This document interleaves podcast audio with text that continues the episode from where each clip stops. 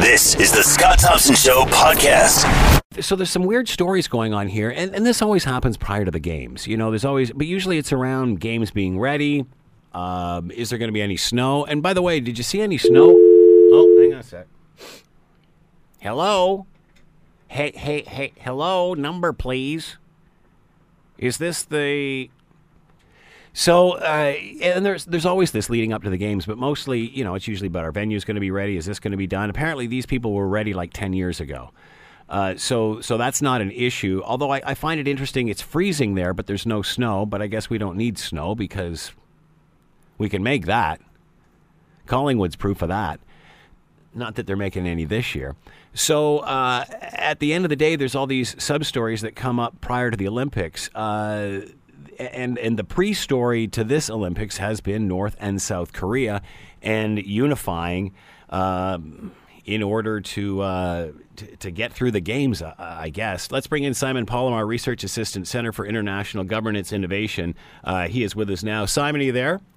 Uh, yes, sir. Thank you for taking the time to join uh, join us, Simon. We always appreciate this as we get up to the Olympics and open opening ceremonies and such, what are you expecting from the whole North South Korean issue? Will this all go as per planned and everybody will enjoy themselves and then everybody goes home? How do you see the next uh, couple of weeks unfolding? Yeah, Scott, that's a great question because when we're looking at who the you know, the North Korean government is sending as part of their political delegation to South Korea. I mean, it suggests that the North Koreans are taking this opportunity to to uh, you know talk with South Korea and you know maybe you know improve relations with Seoul um, quite seriously. Um, Kim Jong Un's younger sister um, is going to be you know she's not the official head of the delegation, but she's believed to be very close to uh, to Kim and uh, an advisor to him on serious issues. She'll be attending, um, and that's a, you know some of the speculation there is that that's a way for um, Kim Jong Un to send you know um, personal message to to South Korean uh, President uh, Moon Jae-in. It's it's a way for him to communicate fairly directly with him, and all this has analysts thinking that the North Koreans are taking this seriously. They don't want to see things go, you know, pear shaped. They don't want to see this diplomatic track get derailed. And while they're doing this, you know, U.S. Uh, Vice President Mike Pence, who was in uh, Tokyo earlier this week and is either on his way or should be in Seoul by now, is trying to remind South Koreans that this is a dangerous, unstable, vicious regime that should not be trusted. So, you know, I think uh, the North Korean and South Korean governments are going to do what they can to keep everything on even keel, but that doesn't mean that everybody else uh, is happy about it. So, what is the message that Kim Jong Un is sending, and why why send his sister? You know, it, it's a it's an interesting question. I mean, as far as anybody knows, there's never been an well, there's never been an official visit by any of the Kim family to South Korea. You know, whether or not there have been some, you know, perhaps, you know, quiet meetings during times of crisis. You know, that's been that's been, you know, kind of hypothesized a bit, but there's never been an official, you know, um, visit by one of the Kims until now. So the time's probably not right for you know Kim Jong Un to visit South Korea, and that would probably be too politically controversial. Anyways, it would divide you know South Koreans who you know, as I've explained before, varying attitudes about how to work with North Korea or how to engage with North Korea. It would also enrage enrage the Americans, the Japanese, etc. So you wouldn't see that. So the fact that a member of the the you know the ruling dynasty is visiting. I mean, it suggests that the North Koreans, like I said, are taking it seriously, and you know what the message might be. You know, that's anyone's guess, but it's probably you know something along the lines of what we've been hearing publicly so far from the North Koreans that they well, want to go ahead reduce the impression that they're aiming their nuclear weapons at South Korea. In Right. fact, they're aiming them at the United States. Right, exactly, uh, and and obviously uh, North Korea is using this as or, or, or keeping the momentum moving forward uh, by sending the sister there as a sense of goodwill. But my thought is, what happens when people like Vice President Pence arrive, uh, and he's bringing the father uh, whose son was killed in, in North Korea after being incarcerated there, and then came home, of course, and succumbed to his injuries. What's that going to be like? How is that going to be staged? Yeah, that's correct. He's bringing, uh, yeah, I believe it's Otto Warmbier's father. Um, Donald Trump met with some North Korean defectors the other day in the White House. Uh, there seems to be a push, at least not from the Pentagon or the State Department, but explicitly from the White House, to you know, um, put it bluntly, keep on reminding South Koreans that this is a, a, a nasty regime that does not have their best interests at heart. And if you look at, you know, the let's say the more conservative South Korean uh, newspapers and media, this is a message they're echoing that uh, you know that South Koreans need to remember who their friends are in the world, who stood by them through all these years, and that uh, we shouldn't be, you know, you know, blindsided by uh, North Korea's charm offensive. You know, whether or not, you know, the, the White House is explicitly trying to derail things at the Olympics, make sure that it does not go smoothly. I don't think that's the plan. But what they need to do is, uh, I think, from their perspective, is keep pressure on South Korean President Moon, make sure that he doesn't get too far out ahead of American policy. Are the Olympics sure- are the Olympics safer with uh, Kim Jong Un's sister there? I, I think certainly. I, I think that this whole, you know, charm offensive by North Korea, even if it doesn't lead to anything positive in the long run, in the short run, it, it, it is a good thing because the North Koreans have invested too much in putting on a good face, in de-escalating tensions. They want to be at the the Olympics. I mean, the South Koreans, of course, want them there. They want them. They want to be there as well because I think they do think they can, you know, drive a wedge between South Korea and its allies. So they have too much running on this to to do something foolish, to test a, a, a, a bomb or test a missile, unless it looks like, you know, American efforts to, you know, throw some cold water on the party are going to be successful. Then it changes. But right now, I think it does make it a, a more stable situation, at least for a couple of days. So, uh, when in South Korea, who will Pence meet up with? Who will Kim Jong Un's sister meet up with? Yeah, good question. I mean, there's, uh, as always, the Olympics are, you know, a great opportunity to get some, you know, government work done on the side. There are a lot of heads of state and heads of government visiting, anyways. Um, you know, Vice President Pence is scheduled to meet with uh, President Moon if he has not met with him already. Um, Japanese Prime Minister Shinzo Abe will be there. The President of Germany will be there. Um, some high-ranking members of the Chinese Politburo will be in Seoul, and I can imagine they will all, you know, meet with uh, Vice President Pence. Pence has ruled out essentially meeting with North Korea unless North Korea approaches them.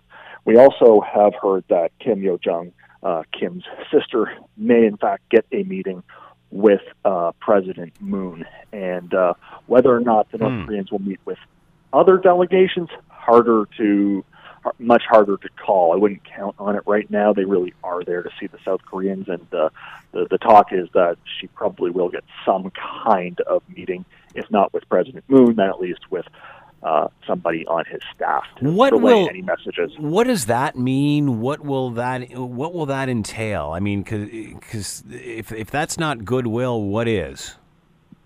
No, it, it, it's a it's a crucial question. I mean, part of it will depend on what the, the substance of the message is. Right. You know, if it's more of the same old, same old from North Korea, that you know we're not aiming this at uh, at Seoul. We're not we're not hostile to South Korea, but we still want you to, for example, stop military exercises of the United States, for example.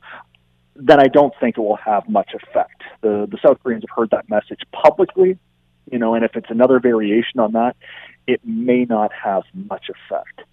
If the North Koreans offer, you know, something unexpected, uh, a major concession, that could set off, you know, uh, domestic politics in South Korea, where you would certainly then see a, a serious debate about you know how much they can trust the North Korean regime, how far uh, ahead of the United States do they want to get, and and that could cause some some headaches for the South Korean president. So, a ship of uh, North Korean uh, contingent entertainers, what have you, arrive.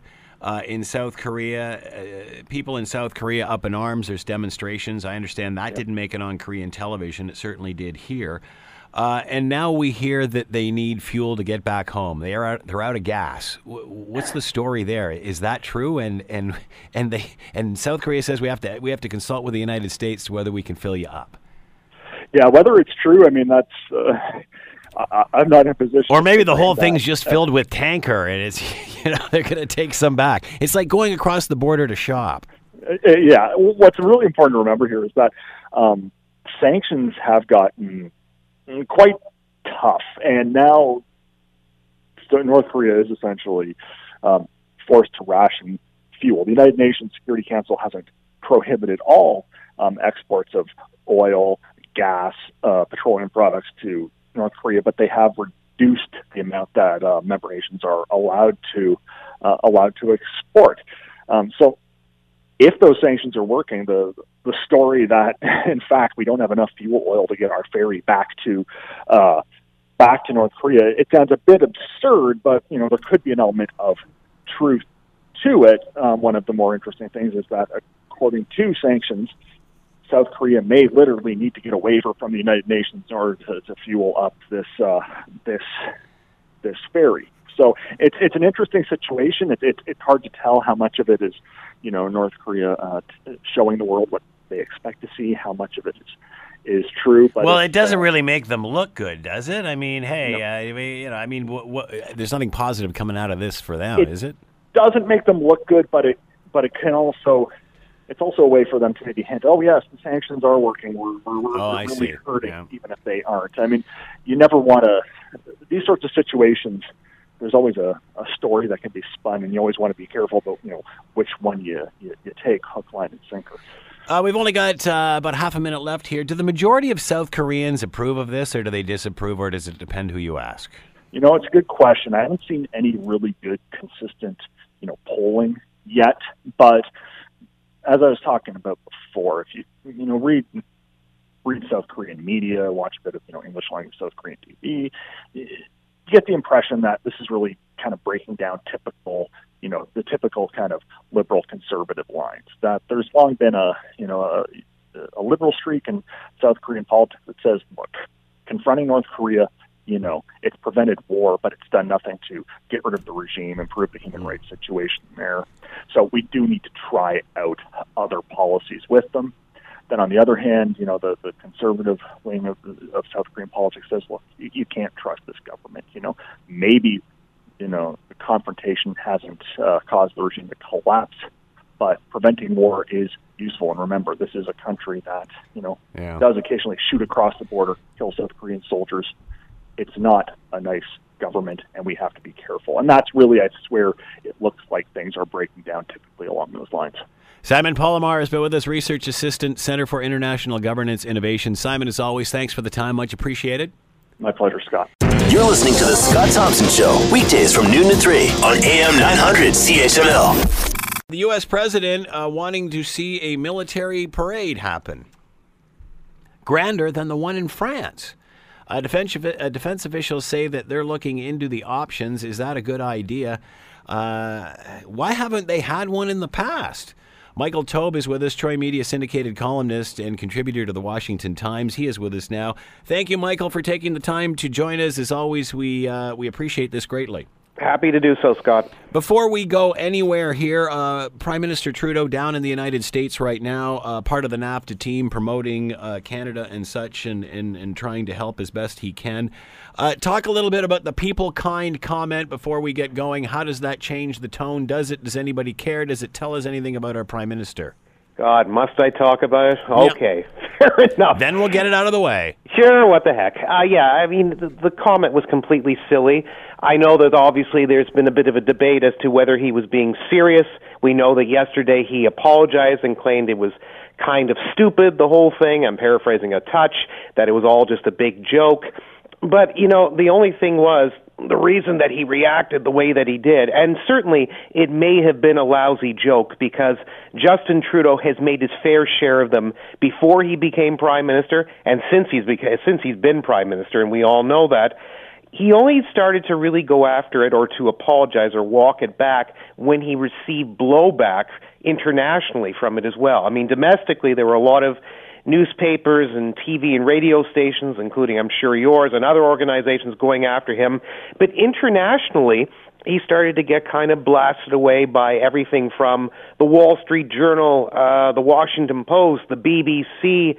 He was included sometimes on even even if you can believe this, Infowars included him. I mean, there was an enormous amount of attacks on him, and it was simply because you know they are looking at Justin Trudeau they look at some of these jokes that he's made in the past about China or Russia, and now we can include people kind in the whole grand scheme of things, and he just doesn't look like a serious leader. And as well, more and more people are coming to the conclusion, which, you know, quite frankly, without sounding an egotist, I and many others have been saying for years that this is just a fairly vapid individual. He is not a policy wonk. He doesn't really focus a lot of time and energy on understanding the machinations of how certain things work. I'm not saying he's a blithering idiot, not by any means, but he just doesn't have the strength of character, including people like my old friend and boss Stephen Harper, and even his father, Pierre Elliott Trudeau, in terms of understanding how to work public relations, communications, economics, and various other things that makes you a successful prime minister and would make anybody a successful national leader.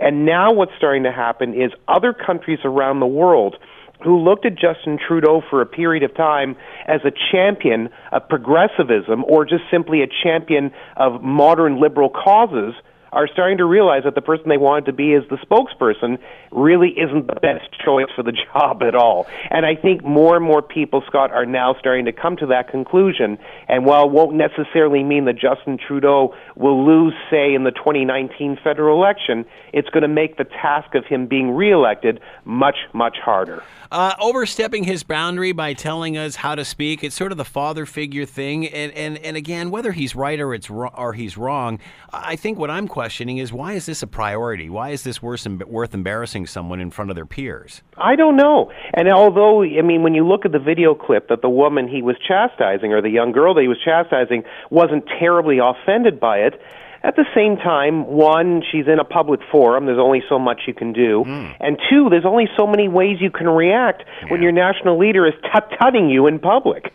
You know, it's not something that people necessarily want to hear, whether they love Justin Trudeau or whether they hate him. They expect to come to those town hall meetings to ask serious questions, to ask things that are on their mind, and they expect answers coming back from Justin Trudeau, our prime minister, that are at least you know, maybe if you don't agree with them, that's one thing, but at least sound sensible and sound like they're coming from a leader. When he's basically interrupting someone for using the term mankind and says, oh, no, no, we use people kind, even if it was a dumb joke, and I'm willing to give him the benefit of the doubt that it probably was, because as I said before, his track record that way is so bad.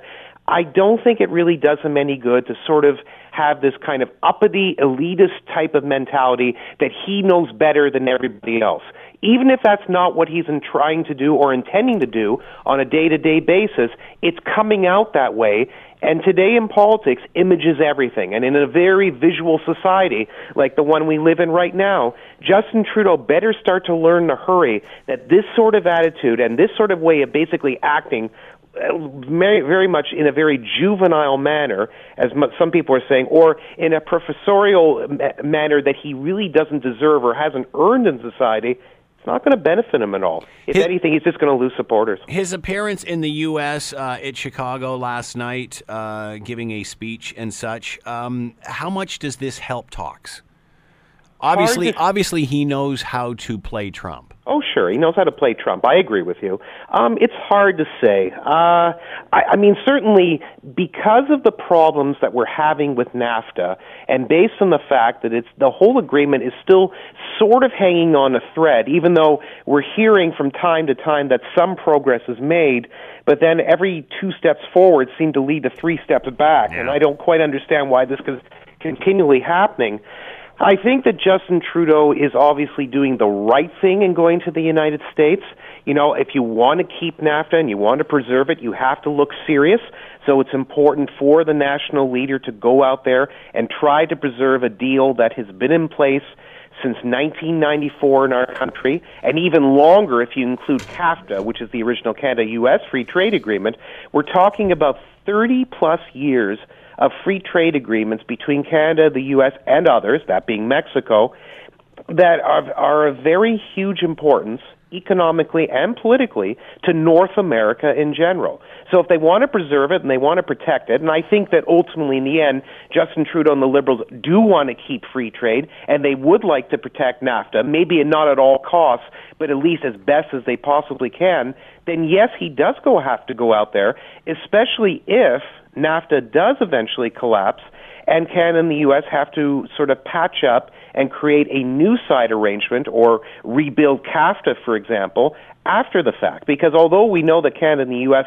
will, main, will maintain a free trade relationship of some sort, it probably won't be the same when if NAFTA collapses and we have to ensure that our interests are protected at all costs. So, yeah, I don't have any issue with Justin Trudeau going to Chicago and speaking to Americans. I just hope that it works. And unfortunately, right now, I don't think his influence, quote unquote, is going to have that much of an effect. All right, let's talk about another very pressing political problem a parade. Uh, what is it? is is is this going to happen? Uh, the military parade. I guess he enjoyed his time in France. Yes. Uh, and and thought we'd li- we'd like to have one of these here. Uh, a little backstory here, and and how do you think this is going to play? Yeah, sure. Well, you know, it's interesting. I wrote about this last year um, in a freelance. I remember piece. that. Yeah. Yeah, for the Wall Street Journal. But I talked about how Canada and the U.S. could share in the military parade, and we could have a North American military parade to coincide with um, Independence Day. You're on, uh, you're into this. You're you're supporting of this. Oh, I am. I do Yep. support. Uh, but I support it as a form of nationalism and patriotism, more on the patriot, patriotic side. But there are ways that it can actually be used in a beneficial manner. Now, look, to be fair, Scott, not to get too wordy, some of Trump's critics are obviously stating, well, the reason he's infatuated by these sorts of parades, especially a military parade, is because he actually somehow, quote unquote, admires totalitarian regimes. Because you do see these sorts of parades, obviously, in full display in places like North Korea or the old Soviet Union, etc. And that's how people have created a negative association with military parades. However, France, especially on Bastille Day, have always had these sorts of national parades where it brings a lot of people out. You know, as I as I said before, for nationalistic pride, patriotism, etc., and people actually enjoy the festivities of the day. It's not about military might; it's to sort of enjoy the freedoms that we have in our society. That's how the French have always looked at it, and I don't think they've been wrong that way. I think Donald Trump, who was probably aware of the fact that there were different parades, but didn't know the difference between countries or why they held them. He went to France last year. He was extremely impressed by what he saw. And he thought to himself, well, why can't the United States do the same thing? And if it's built as a positive aspect rather than a negative aspect, because if all we're going to look about is war and the military and things and always treat them in a negative light, then naturally we're never going to be pleased with it. A parade can actually have and play a great role and a beneficial role to a democratic society. There is nothing wrong with it. It's just a question of what he wants to do, that being Donald Trump, how much money he wants to spend, and what he wants to include in the parade. And those things are still left up to question. Uh, I don't think many would have a problem with the parade. I think it's the march of military hardware that they have a problem with. And why hasn't America done this in the past? Well, you know, it's interesting. Parades have been discussed in the past. I don't know how seriously they've been talked about by U.S. presidents, but I, I've never certainly, based on my readings of autobiographies and biographies of past presidents, many of them have talked about the benefit of, say, France and Bastille Day and others, about how a parade can bring people together and a country together. But it was never seen as an important issue, uh, simply because, one, there were other things to deal with in the world, and there still are, and two, I guess a lot of people didn't put that much stock or importance in it. As to why the United States has not done it before, that's a good question. I think you have Could it be because we're not used to seeing military hardware rolling down our streets? I mean, we haven't been exposed to that. It's not like Europe where we've witnessed war. No, no, that's possibly true. Although, well, I mean, although obviously the U.S. has experienced war Yes. in many different ways. Yep. I mean, we have World War One and Two, the Vietnam War, Korea. But certainly not on our soil. is No, not on our soil. Well, certainly not on Canadian soil, anyways. But yes, I agree with you. But on the other hand, again, it depends how you do it. If you're just simply focused on the fact, as you say, that weapons, arm, you know, armed tanks, artillery, etc., are going to be rolling down the streets, and this presents a bad feeling about what's, say, and let's use the United States as an example, about what the, it says about the country, the leadership, and so forth. Well, then, yeah, you're right. You're al- if you can always throw darts at any idea and say that it's awful. Well, again, I think I don't think this is an issue about a parade, Michael. I think this is an issue about a parade. And again, as you as you've stated, people are just seeing Russia and North Korea and the big missiles rolling down the streets, and everybody's standing there and waving because Right. they have to. But it doesn't. Okay, but it doesn't have to be. I understand that, but it doesn't have to be like that. So it's And sort I- of like uh, I don't know a Macy's Day Parade, except there's rockets. Well, let, let's not go that far. But I mean, again, it depends how you do it. I haven't seen a schematic as of yet as to what Donald Trump wants. My guess is he probably doesn't have a design in mind. He maybe he wants to tr- structure it exactly the way the French do it. Maybe he has a different issue in mind. Maybe his strategist and some of the people in the White House are working on something. I don't know. Again, I think that you can balance it off nicely. Of course, with a parade like that, there are going to be there's going to be military hardware there, absolutely. But it's not being used on anyone. It's not being fired off. It's talking about how important it is to have a military, for example. The United States military is an important component of the way that country operates. Mm-hmm. And I don't think there's anything wrong with showing it off with pride. There really isn't. Well, they do that at flyovers at sporting events and such. I mean, it's yes, the same sort yeah, of thing. Absolutely, and I think that's perfectly fine. And there are smaller parades that are done as well that kind of fit that bill. I don't think, again, that there's anything wrong with having a national parade on that level, marching through the streets of Washington. You don't have to bring out every piece of military hardware, I completely grant you, to actually have impact in this sort of a parade. But I think that if you're able to do it where you kind of balance it off, where you have maybe a display of the military, but you also have marching bands, you have different acts, you have different people coming through. Schools march along with it. I- Maybe I I, maybe an Elon Musk rocket. well, maybe. I mean, SpaceX certainly has a few that they could add to it. But look, all kidding aside, I know what the concerns are from people, and they're also looking at Donald Trump and saying, can a Trump presidency handle something like that appropriately as compared to, say, presidents in the past who, yes, might have done the same thing, but would have had a little bit more tact and grace with it. I concur that we don't know what Donald Trump knows wants to do exactly with this type of parade, but I think that the concept overall, including the military component, can be very beneficial in a democratic society, and I don't think it's necessarily a bad thing. The positives far outweigh the negatives to me. Ergo, I think it's something that the United States should at least explore, if nothing else. And if they find the right balance or the right formula, the magic formula, so to speak, to have both the military hardware and other events side by side, I think that eventually, as it happens with other things in life, people will become used to it. It'll become an annual event. You'll be able to go out there. There'll be a celebration. Maybe it'll be a holiday. I have no idea what he's planning, but I think there are ways to make it a, a very strong, patriotic, and pleasurable event. I wrote about it very briefly in the Wall Street Journal, and I hope others do too. Uh, do you think good parade, wrong president? And by that I mean, you know, this the way this guy has handled uh, chats with Kim Jong Un back and forth uh, in the media and such, and comparing the size of this and the size of that. How how does he pull this off without people thinking, you know, this is just you wanking off against the, you know, Kim Jong Un and, whatever whatever you know parade he's got, you got to top it. Yeah, such a delicate way of putting things. Um, wank off, really? Uh, yeah, I, I look. All kidding aside, Scott, and I like you as a person, as you know. I understand exactly where you're going with this, and of course, there are people who are going to be concerned that it's Donald Trump proposing it versus, say, George W. Bush, Barack Obama, or anybody else in the past. I get- Exactly. I get that part of it. But remember, and and maybe I'm being a little naive. I hope I'm not. But this is going to be a legacy project. This is not the Trump parade. This will be a United States parade. This is something. Oh, that oh I don't know about that, Michael. Well, no, no. I well, no, no. I'm thinking that Trump is hoping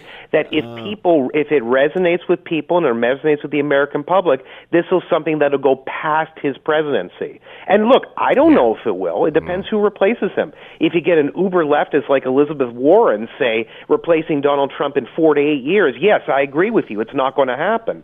But if you get another shall we say, moderately conservative Republican in place who sort of thinks that, yeah, I like the model, but I think we can do it a little bit differently and maybe more tactfully. You may see something like this survive for a long period of time, and it and people may look back on it one day and say that yeah, it was Donald Trump who came up with it, but we were able to tinker with it and make it better. And sometimes that's not a bad thing in itself. Do you think this is a trial balloon? He's floating it up, or do you think this will happen?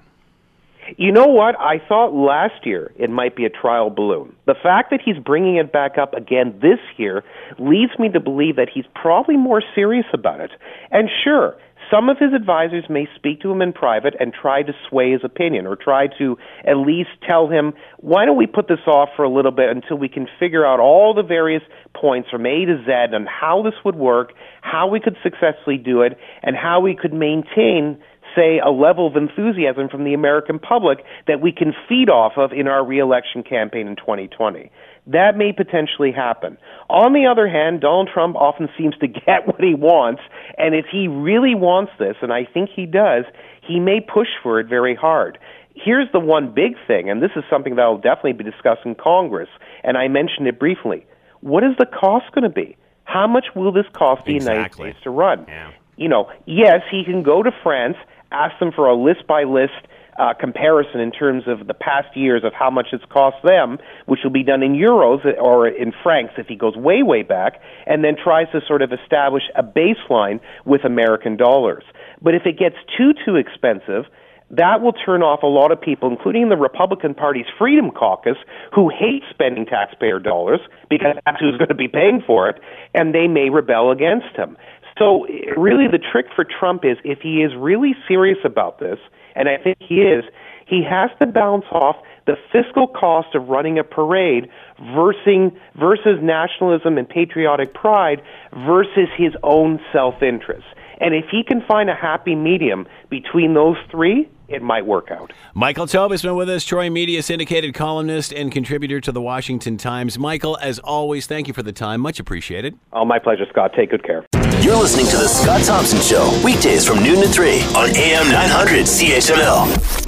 It's a pleasure to welcome Doug Ford, candidate for the Ontario PC leadership race. He is with us now. Doug, thanks for coming in. We appreciate this. Well, thanks for having me here, Scott. So, uh, you know, it, it's great to have you in this race. As I said to you off air, you know, those in my business absolutely love this because you've turned this into a show.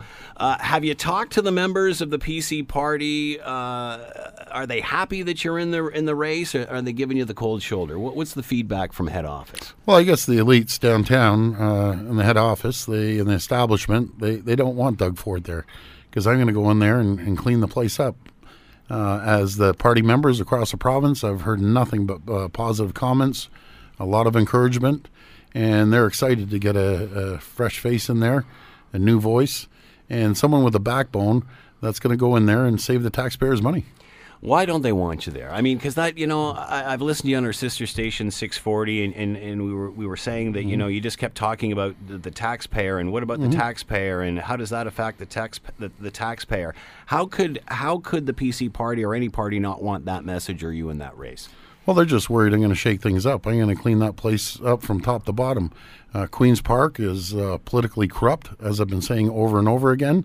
They need someone with a backbone, someone that has a proven track record of actually governing. There's no one else running against me that has a proven track record of governing. We saved the, the people of, of Toronto over a billion dollars.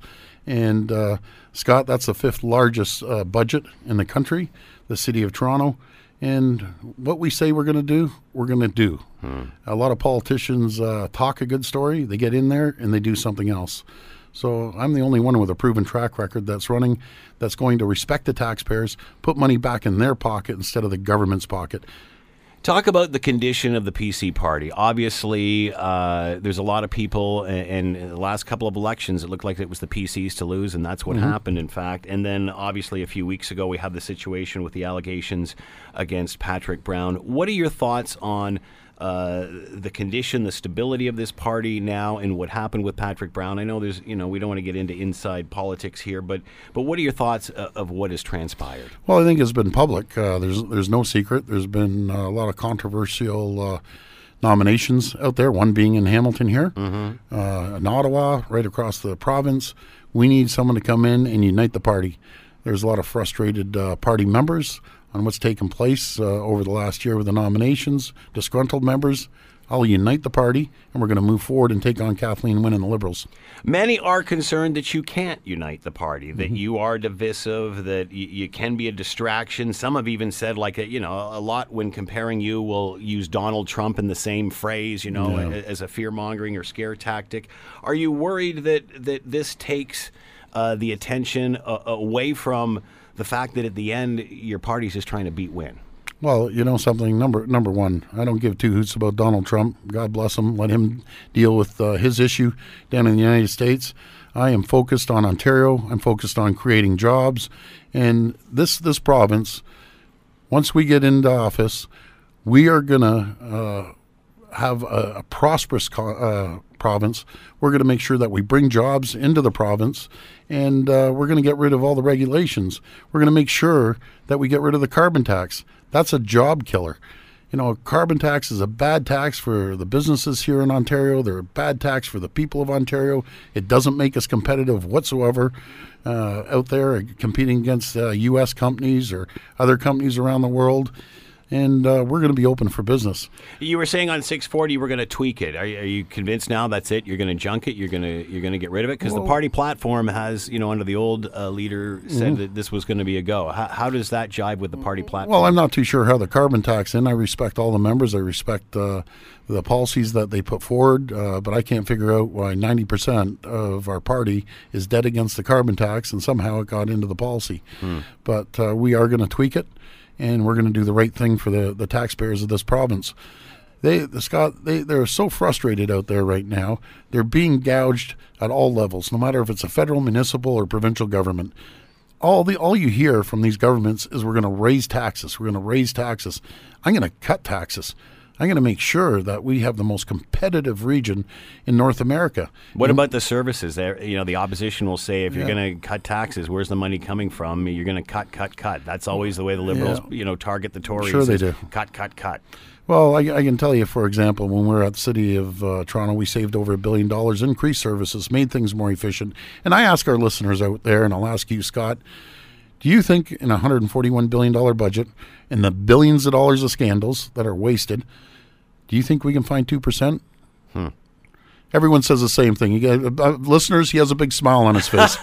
And, I have to ask the questions, Doug. I can't respond to them. I understand, Scott, but every every single person, hundred percent of the people have the big laugh on their face, and the the next next comment is only two percent. Yeah. So two percent of one hundred forty-one billion dollars is close to three billion dollars. We're going to find more efficiencies. We're going to hold every single ministry accountable. We're going to make sure that we leave no stone unturned, and find every single uh, penny for the taxpayers. Uh, you talked about the carbon tax and uh, getting rid of that. Uh, there, there's a lot of Ontarians, and as a matter of fact, uh, the Liberals won many elections on selling the whole green thing, and you know this was the right thing to do. Uh, so Ontarians are obviously conscious about the environment. You're going to scrap the carbon tax, or, or at least tweak it. We're not sure yet. Uh, that being said, uh, what are you going to do for the environment? What about the people who are concerned about that? Well, first of all, I'm very environmentally uh, friendly. The carbon tax does nothing but go into a general fund. It's just a tax. so what can if you there do? was, if- what are you guys going to do as far if you're getting rid of the carbon tax? What can you do? Well, we're, our, our whole system uh, has to be focused on making sure we're environmentally friendly. And I believe in corporations throughout this province. I visited uh, numerous corporations across this province. Everyone wants to be environmentally friendly. We're in the printing industry.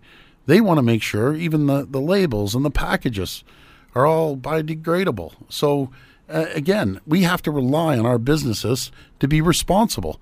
And I, I think they'll be uh, very responsible. But we aren't just going to tax people and make them less competitive. than the people south of the border. They don't have a carbon tax.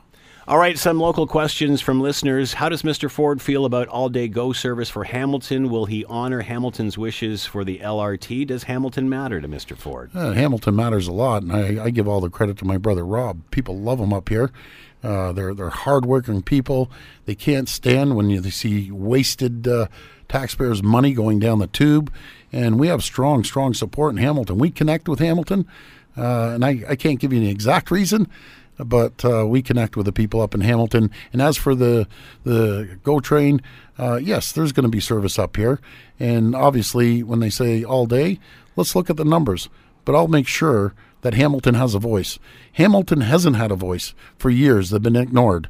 And now they're going to have have a voice. I can assure you. And I support all the frontline blue collar workers out there that again they don't have a voice.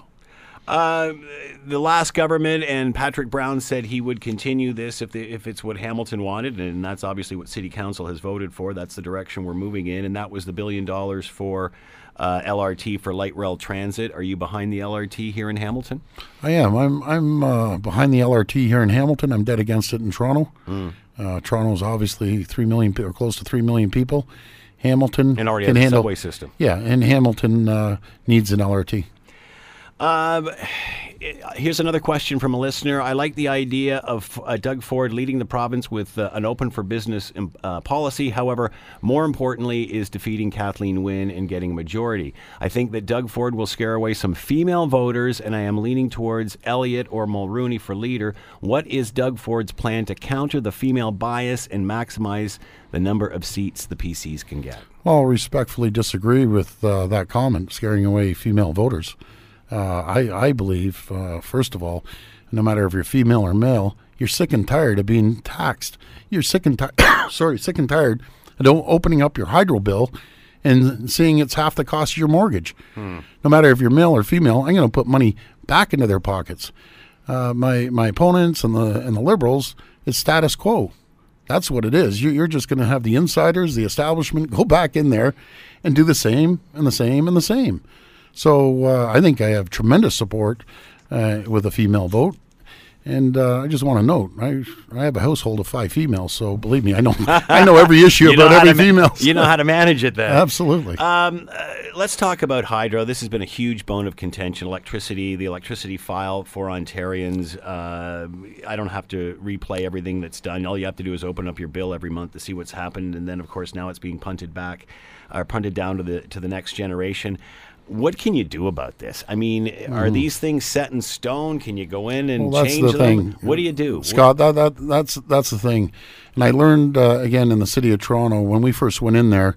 They said, "Surprise! We have seven hundred seventy-four million dollars of pressure going into this uh, year." Meaning they spent seven hundred seventy-four million dollars more than they did the than the income that they they had. And uh, you never know until you get in there. I'm going to review that. I'm going to look at the sole source deals that uh, the liberal governments did with Samsung.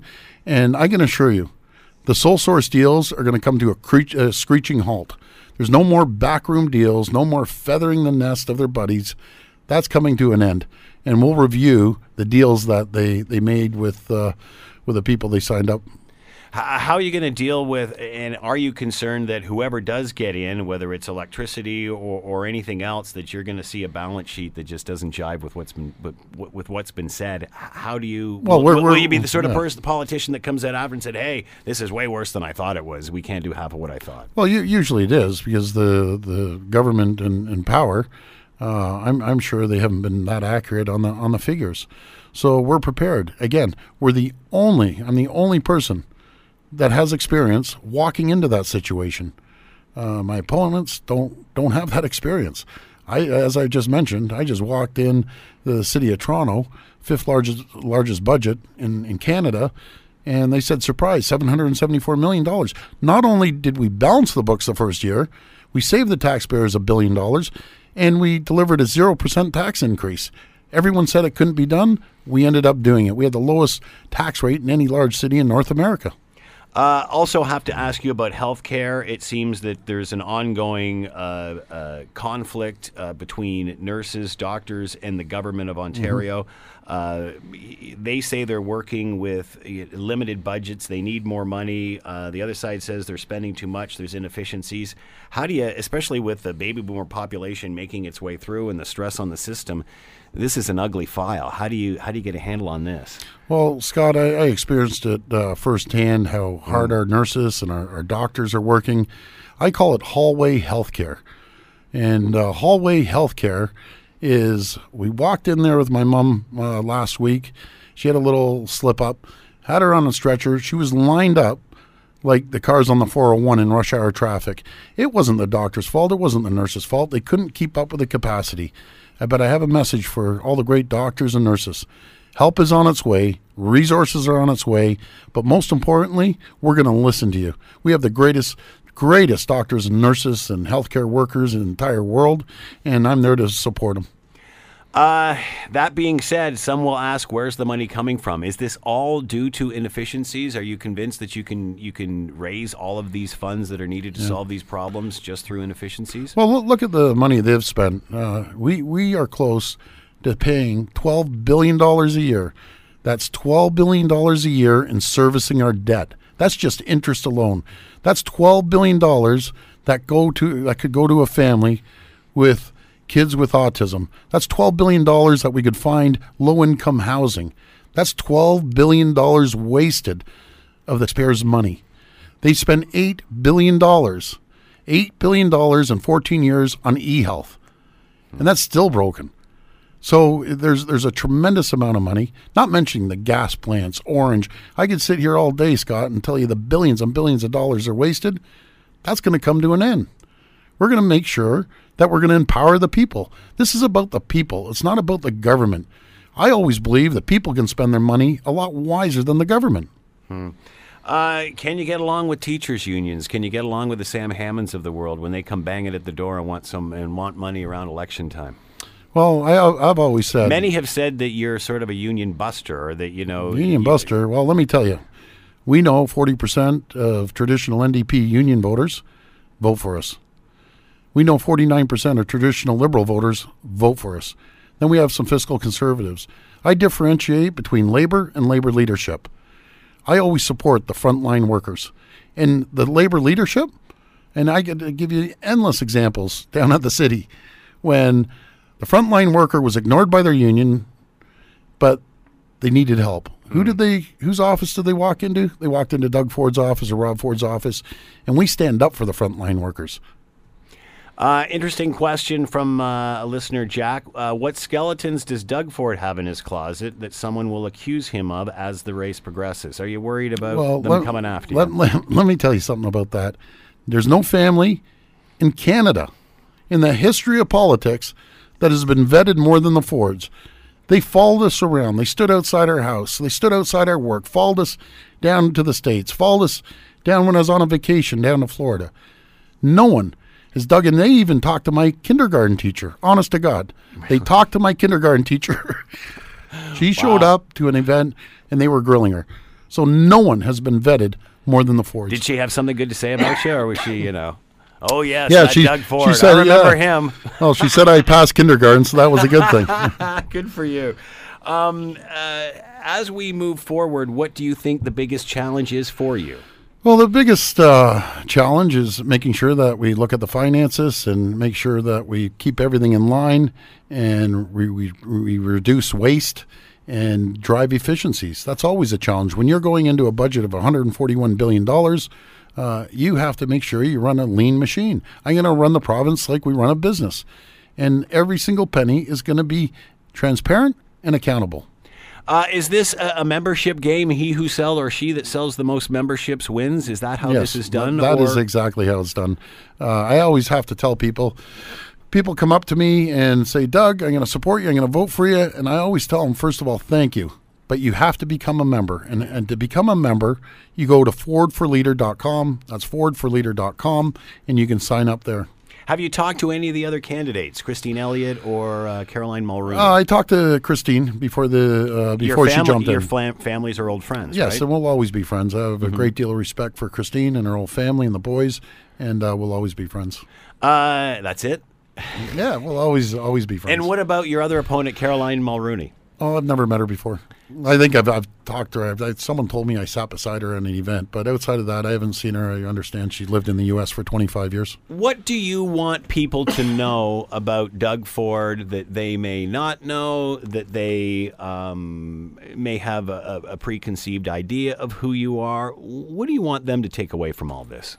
I care for the people. It's all about the people. Our family are civil servants that serve the people, and uh, will always serve the people. I'm not in there for a job. I'm, I'm there to do a job.